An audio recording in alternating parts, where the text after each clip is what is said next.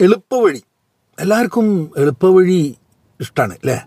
നമ്മളിപ്പോൾ ഒരു കാര്യം ചെയ്യണമെന്നുണ്ടെങ്കിൽ അതിന് ടഫായിട്ടുള്ള വഴി എടുക്കുന്നതിന് പകരം ഒരു എളുപ്പവഴി ഉണ്ടെങ്കിൽ ഒരു സ്ഥലത്തേക്ക് വണ്ടി ഓടിച്ച് പോവുകയാണെങ്കിൽ അതിനെക്കാട്ടും കുറച്ചും കൂടെ സമയം ലാഭിക്കാൻ പറ്റും എന്നുണ്ടെങ്കിൽ ആ വഴി കൂടെ പോവാം എന്ന് വിചാരിക്കുന്ന ആൾക്കാർ അത് നമ്മളുടെ ഒരു ജനറൽ ടെൻഡൻസിയാണ് പക്ഷേ ചില സമയത്ത് ആൾക്കാർ പറയും ഈ എളുപ്പവഴി എടുത്തു കഴിഞ്ഞിട്ടുണ്ടെങ്കിൽ അത് അത് നന്നല്ല. എളുപ്പവഴി നമുക്ക് എല്ലാത്തിനും എളുപ്പവഴി കണ്ടുപിടിക്കാൻ പറ്റില്ല എന്നൊക്കെ പറയും.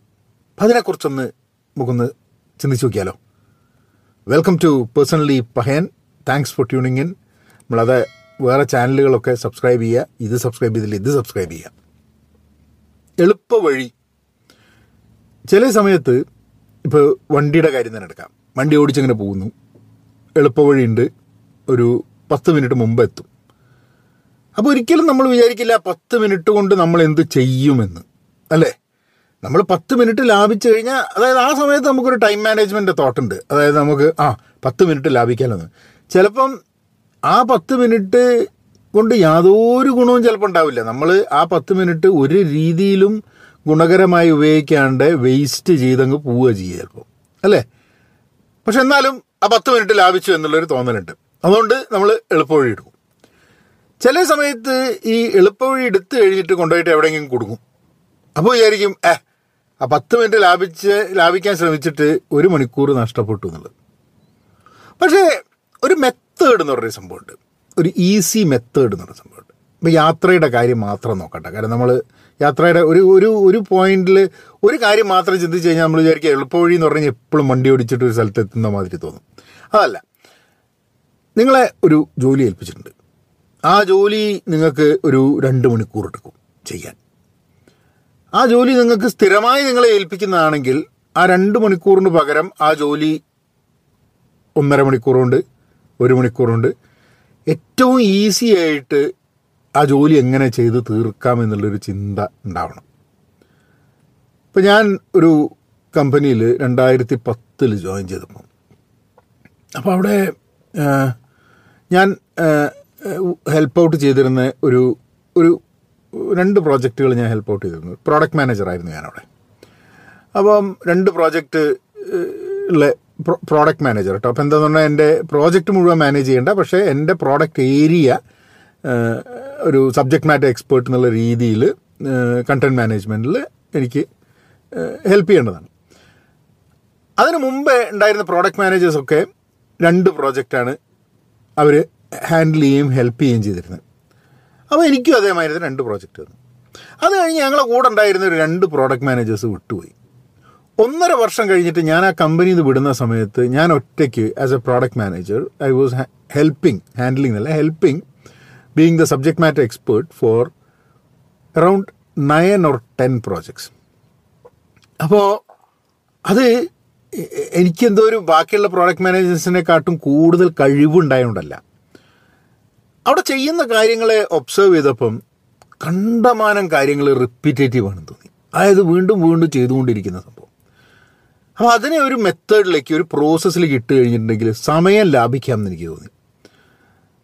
അതായത് എൽ ഓരോ പ്രോജക്റ്റിലും ഒരു സബ്ജക്ട് മാറ്റർ എക്സ്പേർട്ട് എന്നുള്ള രീതിയിൽ എന്റെ ഇൻവോൾവ്മെന്റ് എന്റെ ആവശ്യം ഏതാണ്ട് അഞ്ച് മുതൽ പത്ത് ശതമാനം സമയമേ ആവശ്യമുള്ളൂ.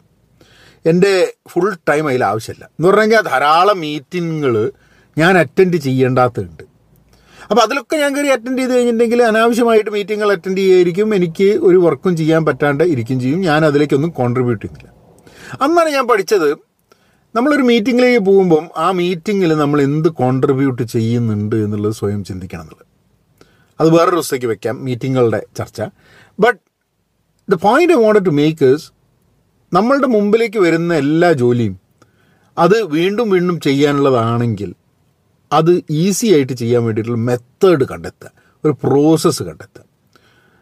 അത് ചിലപ്പോൾ ഇനീഷ്യലി കണ്ടെത്തിക്കൊള്ളുന്നില്ല പക്ഷേ എന്ത് പണി കയ്യിലെത്തിയാലും അത് ഇനി വരുന്ന സമയത്ത് കുറച്ചും കൂടെ ഫാസ്റ്റായിട്ട് ചെയ്യണം എന്നുള്ള അപ്പം ആ ഒരു ജോലി ആ ജോലി കംപ്ലീറ്റ് ചെയ്യുക എന്ന് മാത്രമല്ല ആ ജോലിയെ അതിന്റെ അതിനെ പല പല ഭാഗത്തു നിന്ന് നോക്കി കണ്ടിട്ട് അതിനെ ഒബ്സേർവ് ചെയ്തിട്ട് അതിനെ എങ്ങനെ റിപ്പീറ്റേറ്റീവ് ടാസ്ക്സിനെ നമുക്ക് തന്നെ ഒരു പ്രോസസ്സിലേക്ക് കൊണ്ടുവരാൻ പറ്റുന്നില്ല.